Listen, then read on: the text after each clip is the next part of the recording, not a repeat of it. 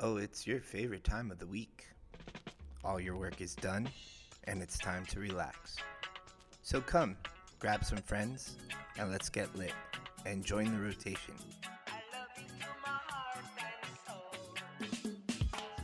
You are now in the rotation with Suncoast NORML. We are your host, your Suncoast NORML Executive Board, and we say it's time to legalize it.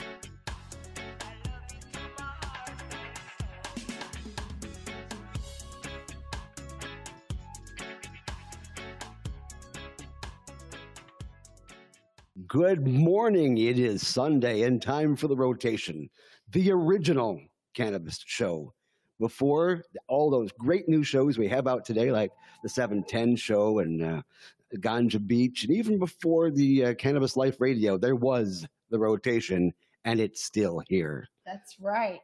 I'm actually gonna um, let you keep talking to our crowd while I turn on our uh, lights so we don't have so much glare. But keep it going. well, that that is why I, that, that is why I'm wearing the shades. It's not just because our future is so bright that I have to wear shades, but the fact is that we got light coming in here, and I have to just protect my eyes because I get, managed to get some cataract surgery a couple months ago, and it's working really good. But light tends to be kind of harsh, but that's mo- modern medicine, and that's the way we things go. And cannabis, of course, is not modern medicine; it's ancient medicine, but it's modern now because we're finding all new sources for it, as well as new treatments being used with cannabis. And it is so important that we continue moving forward. That means we need research. That means we need more scientific papers because, believe it or not, we have we have politicians who still believe that the science is out on cannabis, and it's not out. It's been way, way in for a very, very long time. And we are hoping that we continue to move forward. And that is why it is so important, as I say before, that we have the right people in office because we can do things legislatively as well as through citizen initiatives.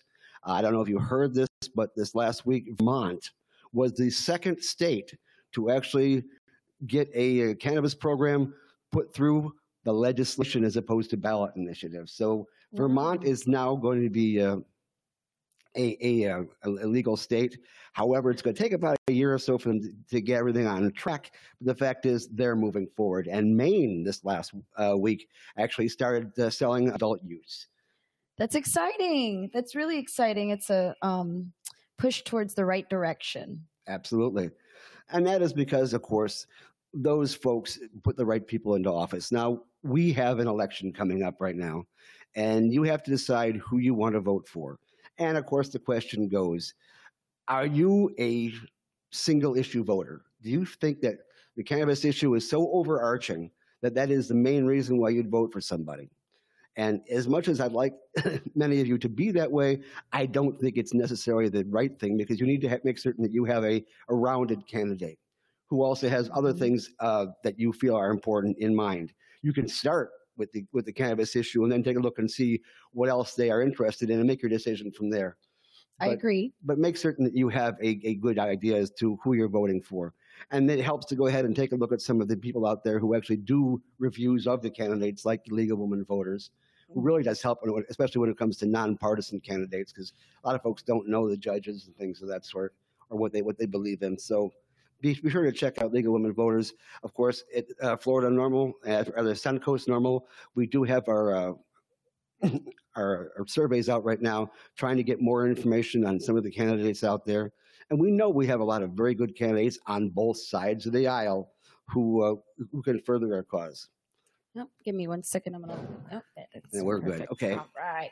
Um, and I agree. Um, uh, Gary, aren't we making a list of all of the legislators and senators that That's right. um, congressmen, right?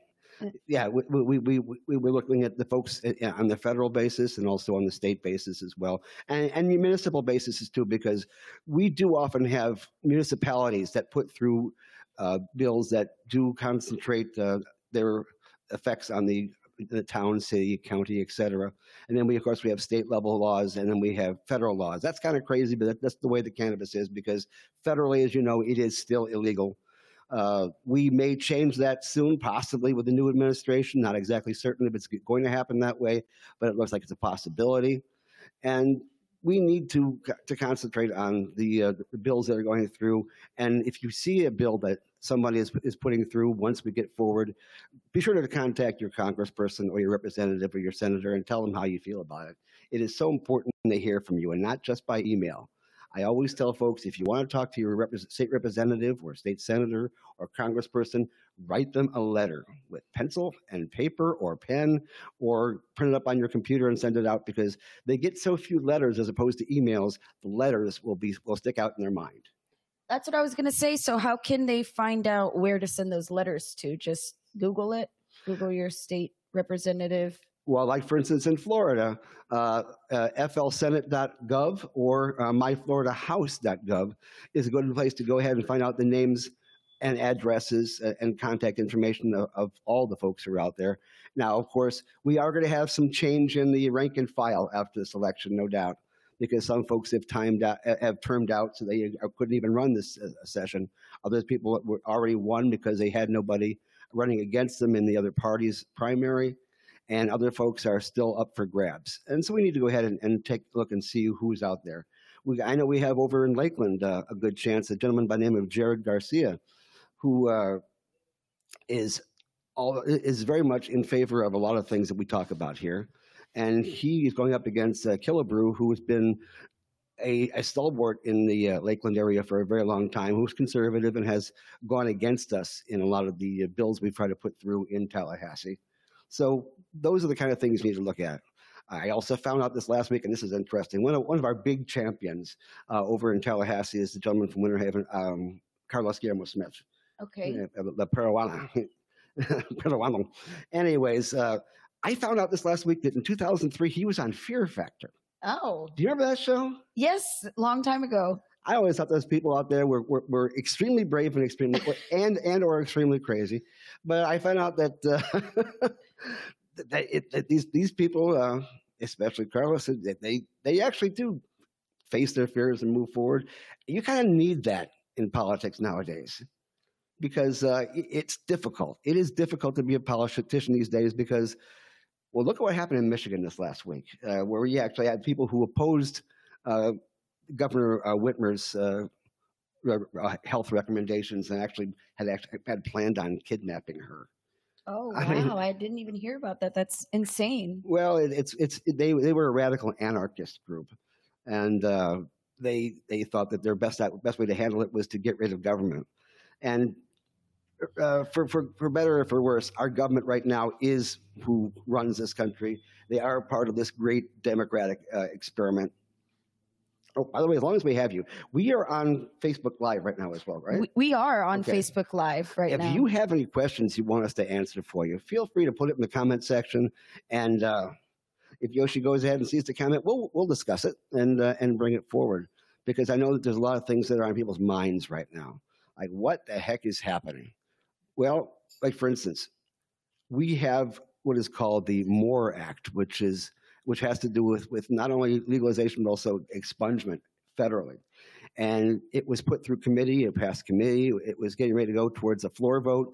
They held back on the floor vote, but they inserted the language uh, into one of the stimulus bills.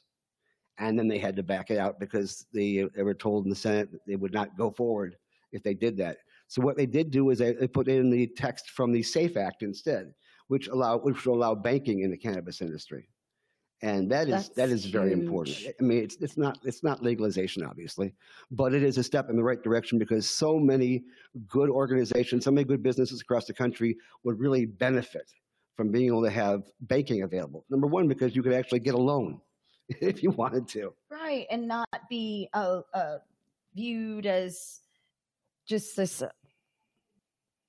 off the wall, crazy kind of a deal, right? You know what I mean? You go in there and they're like, oh, wait, you know, what do you do?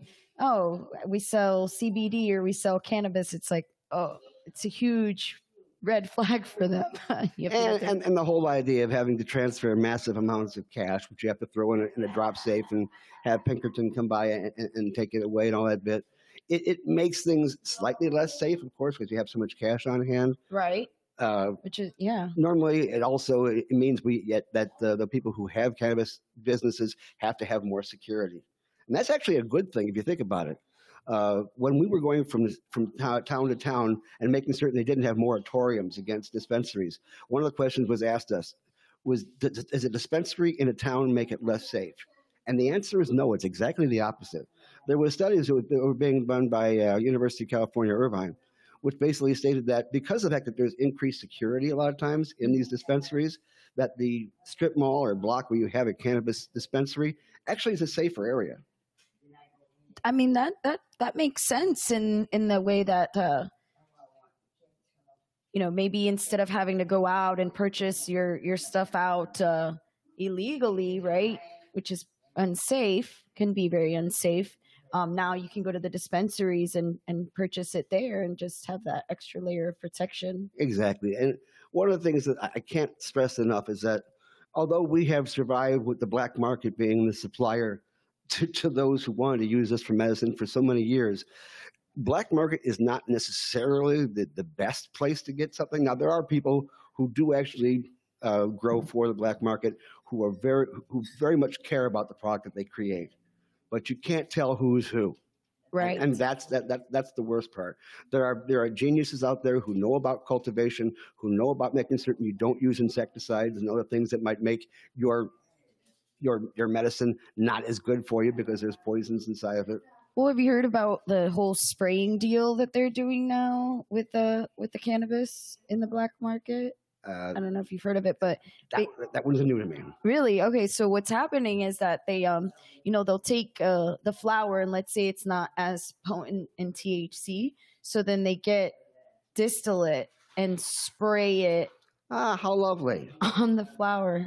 Can you believe that? Well, see, here, here's here's the thing, folks. I hate to sound like Biden because he uses that expression all the time, but I keep on hearing it all the time on, on the news. But the, the point is, is that this plant is a very complex plant, and from the very beginning, it knew what it was doing long before we did. So And, beautiful. and that's thing called the entourage effect, which means Mhm. there's a distinct balance in the plant between the cannabinoids and the terpenes and in the amounts that they're in there so that it works properly as medicine.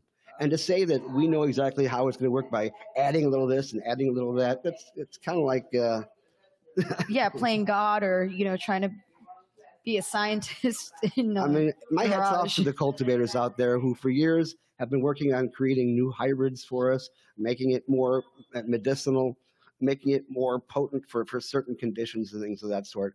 Because they've done some amazing things, but they've done it through the natural progression of how plants hybridize and how they cross pollinate and things of that sort. And so they created, and- and they, they kept the genetics clean after that, and it goes on from generation to generation. You've got a good, solid, consistent product which has good, solid, consistent results as medicine. And I can't stress enough that we do have a medical program, and we are concerned for the patients because they are the primary concern, and which we have almost 430,000 uh, patients here in the state of Florida, wow. which makes us having more patients than, than four or five of the legal states combined. Wow, that's amazing.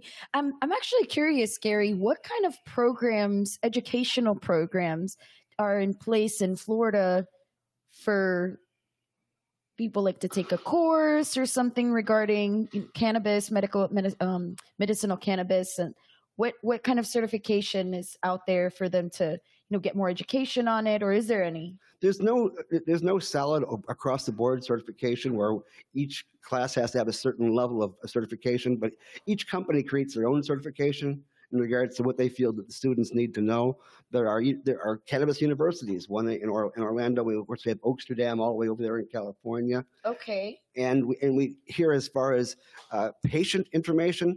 I would also recommend the uh, the Mary uh, program, which is a medical marijuana educational resource initiative out of FAMU, which was actually um, funded by that money that you pay for those licenses. Ten dollars from each one of those goes to that program to help educate those folks, especially in regards to the impact on minorities uh, in regards to cannabis. Right. And and that's um yeah, we'll we'll have to take all that information down so that we can share it with the with our public, right? And we and I believe that uh, over here at uh, Standard Coast Normal, we do also have a sponsor who, uh, who puts on me- uh, medical cannabis programs, which teaches you about the medicine, teaches you where you can get your, your medical card and things of that sort. Amazing. Yeah. I mean, I know that there's a lot of um, questions out there.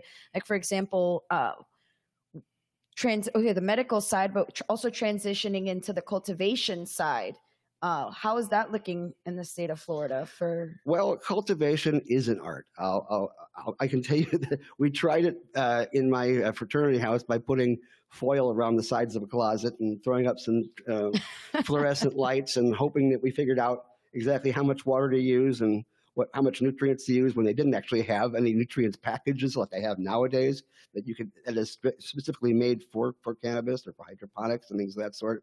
Things have gotten so much more sophisticated, and it's because they took a look at the plant and, and at, tried to think about what were the needs of the plant as opposed to the other way around. That's not a matter of what we need, what the plant needs. And if, if you go from that standpoint and, and think like the plant and, and what, figure, figure out what it needs to grow, how long does the vegetative uh, phase have to be? How, how soon do you get into the flowering stage? Do you want to use self flowering seeds? All these things are out there that, that will help you grow proper seeds. Now, people are saying they want to have home grow. I get you. It's a hell of a lot less expensive than having to buy uh, the stuff at the, at the uh, at the dispensaries and spend anywhere between I think the lowest price I've seen in in, uh, in Florida is like twenty four dollars an eighth, all the way up to like ninety dollars an eighth, depending on, on which place you go to, which strain you go to, and of course you, got, you need to make certain that uh, whatever you buy, you get your value. It's not a matter of just saying, "Well, I like the name of it," because some of the names are really cute, but they don't really tell you exactly how good of a plant it is. right because um different different plants offer different kind of uh benefits to our right body and it's going to work diff- differently right like Right. um there's so much research still to be made on cannabinoids right Now, I would recommend to a lot of folks if they're interested in knowing what strain does what, to go to the Leafly. That's L E F L Y, who, by the way, is not a sponsor of this show and has not given us any money to say their name. Uh, but they ha- have on their website a way to be able to look at strains and to see a lot about what they are, what they do, what, what, the, what the cannabinoid mixture is, what the terpene mixture is, and, and what is best for that kind of situation. Now, of course, we here in Florida only have the stuff that's grown in Florida. So naturally, you may not see all the strains that are out here, especially if they're new and they haven't had a chance to be reviewed yet. right because um it just depends that that same strain can grow a certain way here in florida and then it'll grow a completely different way in a controlled environment or in another state That's true. I mean, and now naturally, it is illegal to to transport cannabis plants uh, across state lines. Seeds somehow make it into Florida, and the, and sometimes we we get people who uh, MMTCs who actually get their clones from California. But the question is, are those clones exactly what they say they are? And if they are, do they will they grow the same way over here in Florida when you have a different microclimate? And that that that can actually change the plant itself. right I mean, the- famously, uh, the folks who came here, the conquistadors back in the 1500s, they brought over hemp plants, which they called cañaba, yeah but they grew it in northern Spain. and that is obviously a whole different climate. So when they brought it here to southern California, northern Mexico, the, the climate was so much warmer that the plant itself changed and actually became far more uh, resinous uh, at the flower, and so therefore it, it was growing the the, uh, the flower that we know of it that has the terpenes and the trichomes and things of that sort that the hemp plant itself didn't have when it was in Spain. So they were actually cutting the flowers off, letting them hit the ground. Well, luckily, uh, the uh, the Aztec shamans saw the, those flowers on the ground, picked them up, and said, "This is medicine." They they were able to tell just from the scent that this this this is something special. That's amazing. I love your history and their knowledge with the history of the plants, and it's exciting. I mean, more people um, need to know the history of it because hopefully we can learn from it. And, And uh, for those of you who haven't heard the story before, because I like telling it anyway, people often ask where, where the, the uh, term marijuana comes from. yes, Okay, well, the ancient Chinese name for, uh, for cannabis was ma. And they used the term ma which means uh, uh, flower seed uh, bud, I believe. And uh, the whole point of it is that that was what they used to call it, ma. Well, we had a lot of Cantonese people working on the railroads and things of that sort in the 1800s. And they came across the, uh, the mestizos and, and, the, and the Mexican people who were working uh, in the fields and things of that sort in Southern California, Northern Mexico. And they recognized the flower. They, they'd seen it before because it had been used in China for almost 2,000 years at that point in time. And so Yeah. they looked- at it and they said, Mahenhua. Well, but the, the folks there, the, the, uh, the Mexican uh, folks out there, they couldn't pronounce it quite well. So they made up a word that sounded come somewhat like it. So marijuana sounds like marijuana. it sure does. Wow, that's so interesting. Also, there was another uh, herb, which which we call Chinese oregano uh, or, or marjoram, and the Spanish word for that is uh, marjarana. Oh, So, so Very those kind of things kind of put put it together, yeah. wow, amazing. And of course, it became in common use, uh, and so therefore, it's, it, along with uh, mota and other other the other expressions out there are the words that we often use for for cannabis. And and I think we talked about it in a few episodes back what the importance of knowing the history of the word and how to use it because of um its negative like connotation. Yeah, and also we should we need to understand the history in regards to how this thing became uh, prohibited, because they used not uh, yellow journalism as they used to call it, where or or you want to call it nowadays fake news. Well, it I heard a story recently something about um there was a, a competition between paper and hemp Mhm. paper and so they just started printing out like bad news about the hemp. Is that right? Am I right? That that's probably true. Yeah, uh, William Randolph Hearst. He owned a, a chain of newspapers in San Francisco. He also owned a ton of timberland, and one of the main pr- uh, um, products that comes from timber, of course, is paper. Mm-hmm. and it was it was known that if you make paper from hemp and by the way the first paper in history was actually made from hemp it was not made from wood first it was actually invented by a chinese accountant approximately 1500 bc that did not want to take all of his uh, accounted books on wooden blocks and so they used the hemp plant to create the first paper And like that's amazing. So if you really think about it, how long does it take for these timber trees to grow? You're talking about anywhere between 20 or 30 years to, 20 to, to get the full uh, yeah to full growth. And whereas hemp you can grow a 22 foot stalk in six months. And it's and it's renewable and it, it, it quickly and, and moves on from there. And so therefore obviously the paper industry and the timber industry saw it as a threat. And so they gave money to the folks who were working on, on making it illegal along with the folks who were, who were working on fibers like DuPont which was a French family that, that, that invented nylon, among other things. And they realized that hemp fibers were also a, a, a competitive threat to them as far as, as, as their products are concerned. And so the DuPont family also gave money to, uh, to Harry Anslinger and those folks to work on making it illegal in the United States. And they used racism as a, as a main uh, way of, of, of moving the law, the law forward. Driving it. Yeah, because Oh, believe it or not, even back at the turn of the century, they were saying that there are people coming across the border to take our jobs. it was it was happening then. Of course, a lot of folks were actually fleeing the uh, Mexican Civil War at that point in time and looking for work in the United States, and so they found agricultural jobs. And yet, it, it came out there that there are people, caravans of folks coming up from the south who were looking to take to take our jobs that nobody else was actually using, even during the Dust Bowl, that kind of situation. So they, they and and then of course during the Dust Bowl, the, the jobs were much more competitive. blows my mind.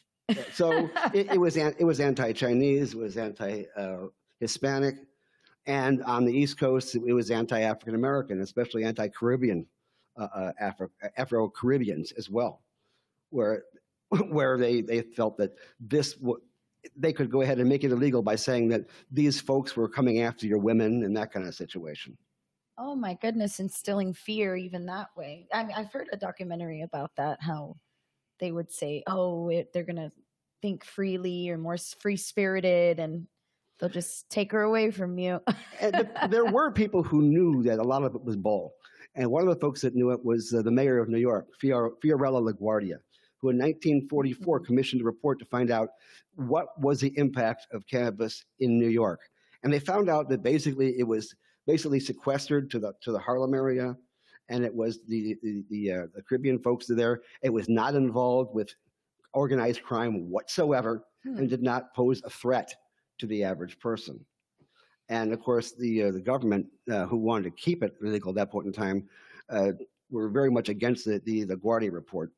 But it still stands as a testament to the fact that there were people who were trying to fight for this to be legal plant even back then, even after 1937 when it became illegal as a tax act. Oh my goodness! I mean, you you you see so many states benefiting so much from this uh, uh, industrial revolution. I guess you can, you know what I mean? It's like a, it's like the new in in the industry, right? Colorado's doing really well. I know, um, like places like Kentucky, they're doing really well with their hemp programs and things like that, and cannabis programs as well. Um, what do you what do you think it would do for us as a society if it was, uh, you know, legal across the board and Well, one of the things that would definitely happen is that the black market would pretty much go away. Because if people have access to good, solid, high quality cannabis that is of good price because they're in a competitive market, there's no reason to go to the black market and buy what we call a pig in a poke, which is basically you get you you get what you uh, what you pay for sometimes, even though you have no idea what that is. I mean, I, I, I make the joke that when I first started looking for uh, for cannabis for my wife who had glaucoma, uh, I went and talked to this young man who my my daughter knew, and I said, "What strains do you have?" He says, "I have two. I have what I, I what I have and what you're getting." and you can and you, and you can choose between the two. And of course, there was a sticker on there that had a picture of Snoop Dogg on it. And I said, "Is this what strain is this?" And he said, "It's the one inside the carton." so a lot of that they're not as knowledgeable. That's not not, enough education. not enough education. Well, you, also the fact that these are dealers, right. and they're not here just to, to sell the cannabis out there. they They're also going to sell you whatever else they have in their back pocket, be it Xanax or or opioids or uh, MDMA or whatever else that they want to, to push at that point in time.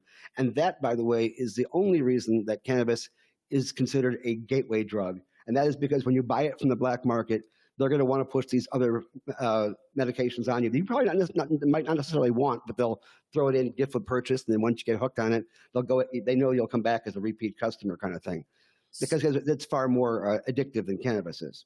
So you're saying, okay, so what about you? You've been in, I don't have my medical card. So oh, tell me about your experience in like the dispensaries. Are they, what the, the, are they called bud tenders? Is that correct? They still call them bud tenders, although th- th- sometimes they, they call them health experts or outreach, uh, outreach experts. I've heard of different different names being used from the people behind the counter.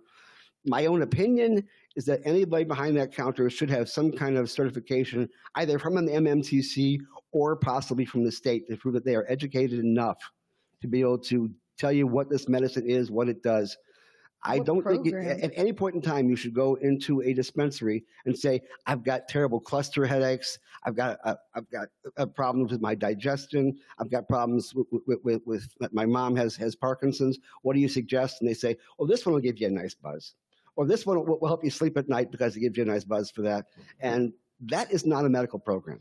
Right. So is there a place where the dispensaries are sending their um, bud tenders or health experts to get educated? Well, I'll be honest how you, does that work? I have not heard of any. I'm not saying they don't exist, but at this point in time, everybody seems to be doing their educationally education for their bud tenders uh, internally. Okay. So So that means that there's no there's no standard across the board as far as Right. what those people behind the counter should know. so as far as like Florida and legislation in Florida, there isn't a program where, like for example, I know with insurance, I used to do insurance, right? You have to get uh, certified by the um, by the state in order to get that that license. You're saying there isn't anything like that in Florida for Not as not as yet, but I, I think that uh, if you guys are interested in doing it, we can go ahead and, and put through a bill that would kind of recommend that. Although at this point in time, rather than having a bill to make it happen having it making it happen through law, I think it would be best the MMTCs take take a stand and and put through some kind of cooperative uh, educational program for the bud tenders that gives some kind of equivalency from one M- MMTC to the other to make certain that they, like you could go in there and say our bud tenders are approved through such and such uh, And what's a MMTC for those who don't know the term? Okay, sorry. For those people who are, okay. who are, who are, uh, t- tuning in from outside the Sunshine State, We call our dispensaries MMTCs because it came from the Amendment 2 in 2016, or Medical Marijuana Treatment Centers. Before that, in the previous program that were strictly the, uh, the low THC program, they were called DOs or dispensing uh, organizations. Okay. And they, so they, they changed that from something that actually sounds like dispensary to MMTC in part because they wanted to inculcate that this is a medical program and so therefore these are medical marijuana treatment centers and therefore you go in there. And of course, for those people again who don't know, we do have a vertical mandate at this point in time uh, in Florida where the c- people who sell the cannabis have to grow it, Mhm. process it, package it, and deliver it. Right. And But it seems like it ends right there because then when you get to your health expert or the bud tender and you say, Hey, I've got a migraine or, you know, my, my mom has Parkinson's, like what can I give her? And then it's like, well, it gives you a good buzz.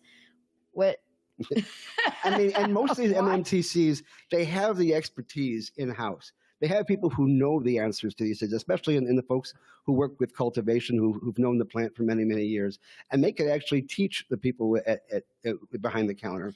Yeah, I think it's necessary because I've actually talked to some people of the community that say, yeah, you know, I went into a dispensary here in uh, Tampa, Florida, right? This is where we're at. And um, and they a- they said, oh wow, this is such a beautiful medical center. Everything's you know very. It feels like a medical center, right? The lobby, and then when they got up to the health expert or the bud tender, it was like I don't know how to, I don't want to insult anybody, but it was more like the heady kind of, what do you want? It's like, no, that's just going to deter when we've worked so hard. And, and, and legislators who are trying to work against us, and other organizations like uh, Drug Free, Free Manatee, which is supposed to be working on the opioid crisis, but for some odd reason decided to go ahead and try to go after the, the, the, the cannabis industry instead, which I thought was a bad move because they, they really do need to work harder on the opioid crisis that the, oh, that than cannabis is concerned. But they've always used these pictures of you know a bud tender with uh, a hat with flaps over the ears, or or. Or, or, or, or the dreads, or whatever they want to use as their own uh, particular stereotype. It almost seems like it's like discrediting, right? It's like they've done so much with the vertical integration in the business from seed to sale, right? They have to Mhm. know every part of it. But yeah, I mean, the more training for the for the bud tenders, right? And then also obviously this is something that I'm passionate about is educating them on explaining it in two languages. hmm For example, Spanish, That would help. right? Because there's a whole And even our folks in South Florida, you need to have some more some more Creole because our, our Haitian neighbors who, who live there really Yes. really could use a little bit more translation because a lot of them do have a fair amount of English, but not a, not not enough English to be able to understand scientific principles and health principles. right. So therefore, I would I would suggest you have at least one Creole person. And one other thing I would recommend, and uh, this is in partly because I hap- happen to live with a woman with uh, with visual impairment, I think it's important that they actually have labels that people who are blind can actually read. Like for instance, braille labeling. Oh, so that's that so if they have if they have a jar in their hand, they'll know what what the strain is without having to guess. Or, right. uh, that kind of situation. So we would like to see more braille labeling as well as multi uh, multilingual uh, labeling out there. multilingual you know the vietnamese there's a there's a hu- huge vietnamese right um, Absolutely. community um all languages like, Yeah. like you said definitely that's So we, so we need to work along those lines and try to Mhm. uh, to move forward so that we have more outreach for everybody out there because this is a plant which everybody could use. absolutely and and what kind of research is being done in florida for all the other cannabinoids and terpenes and benefits maybe that's for another day but well, again, the, the basic problem with research has been, uh, and my, uh, my my good friend Sue Sisley out there over in I think Ari- is it Arizona uh, has been was working on a project now for oh over a decade in regards to cannabis and PTSD for veterans, and the only source that she had for research uh, product came out of the University of Mississippi, and they would take the this cannabis, which was as often people would call it mid grade cannabis, Mm-hmm. and they would often freeze dry it and ground it. And sometimes it had mold in it, things of that sort. It was Oh. not a, a good, steady product to be able to use. It was not research grade. Let's put it that way. And you always want to have something of, some, of a certain amount of purity if you're going to do research, because you want to make certain that you're not testing to see what impurities do. That's that's important to have. Right, exactly. Do you think that maybe the MMTCs should be the ones doing the research on it since they're already Nah, No? not really, because or it is hard. It is very, very hard to run a vertically integrated business because of the fact you do have to do everything from seed to sale. That it would be like Nabisco having to grow their own wheat and, and only be able to uh, create the product in their own state and not be able to transfer it across state lines. That is basically what we have right now. it's in- insane. And to have an, a Nabisco organization in every single state so that everybody has can have cookies and bread or crackers is insane. But that is the way it is. I mean, we do have edibles now here in the state of Florida. Oh, Yay! It only took three years. Congratulations, DOH. It was good to see that uh, the Department of Health finally got those rules going. A little late, but better than better than never, right? And here we are. And now that we have contracts from excellent edible companies from across the country coming here on contract with the MMTCs, but they can't bring the product they grew it that they created in California and ship it over here. They have to come to this state. They have to have the product given to them that was grown here, and they have to create a facility to be able to make the product here in this state. So it's not a matter of being able to just make your product in California, ship it across the country. You have to make it right here with product that was made that was grown right here. And so they have to work with the MMTCs with, with the stuff that they are growing and possibly give them some guidance as to what particular strains they want in their own products because a lot of folks uh, like like Juana is very very good in regards to con- being concerned about what goes into their products to make certain they have the most excellent product that goes out there. Yeah, I mean, and then it's also interesting too because um, the edibles are going to activate other parts of your receptors. Yeah, and right now, uh, fifty percent of all the sales right now is flour, and they expect that edibles will probably end up being around thirty to thirty-five percent of sales as well. wow. And so, so this is going to be a big chunk of of, uh, of income for a lot of these MMTCs. So that's why a lot of them are pushing forward to get the best edibles out there. And, and some of them are really, really nice. Uh, I am looking for other companies to come in here, like 1906, who said they're going to come earlier, but they, I guess, they wanted their own license. So I'm not certain they're here yet. Uh, you, you, guys can tell me if I'm wrong here, but we have a bunch of fantastic companies. Uh, I know the ones that, that work with Trulieve, like uh, Bhang and um, and Binske. Excellent, excellent. The only thing, of course, I, I would miss, of course, is Binske's great labels because they have this beautiful, colorful labels. And here in here in this state, all edibles must be in plain white packaging. Oh, That's in part to make certain that they don't. It looks like they're not um, candy. yeah, yeah, they're not promoting uh, edibles to kids because kids like candy and a lot of them are chocolate and, and candies and things of that sort and, and edibles that, that kids would eat as well. And so therefore make it as, as the packaging as bland as possible.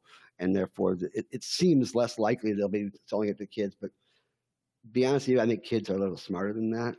I grant you, if it doesn't look like a Mr. Good bar and it says Mr. Good High, they, they, they, know what, what they're talking about. And I, I am a little concerned about the nerd ropes out there because they look exactly like nerd, Nerd ropes. ropes. And you have to Mm, be careful because if uh, that, that gets in the wrong hands, that's the wrong thing. right. That's why in California they were making certain that they, they stop using all labeling that looks like other people other companies' labels because it is not only plagiarism or trademark or intellectual property theft, but it, it, it sends the wrong message. Right. Okay. Well, Gary, it looks like um, we're about 38 minutes in. Are there? How the time has flown. I know. we- Okay, well, now we got to go ahead and go into our commercial in regards to membership here. memberships. And, and- and that's kind of like your, your your bugaboo. So why don't you go ahead and tell people how they can become members of Suncoast NORML and be part of the change? Yes, please go to suncoastnorml.org and um, subscribe, become a member. Um, we'll give you up to date uh, information on legislation, laws that are, right, Gary here will help us out with that, keep, Yeah. keeping us up to date with that. But um, if you if you want to just get involved and and and and help this movement, we're we'll really we would really appreciate your help, and you know we need all the help we can get. And we do have a number of bills that we're going to be pushing through uh, that will help out this program. Like for instance, the patient protection, which uh, which allows to make you to to have your medicine in institutions who might take your medicine away because they feel that they don't want it on their premises, Oh. Uh, or the employee protection bill, which prevents people from not from losing their job or not getting a job because they have a medical card. oh yeah, that that sounds horrible. Because we believe that a person should be evaluated on their performance and not whether or not they have a medical card. Because for oftentimes having a medical card and having access to this medication is the reason they're back to work. and before this, they, were, they, they may have been very sick and not able to work, right increases their quality of life.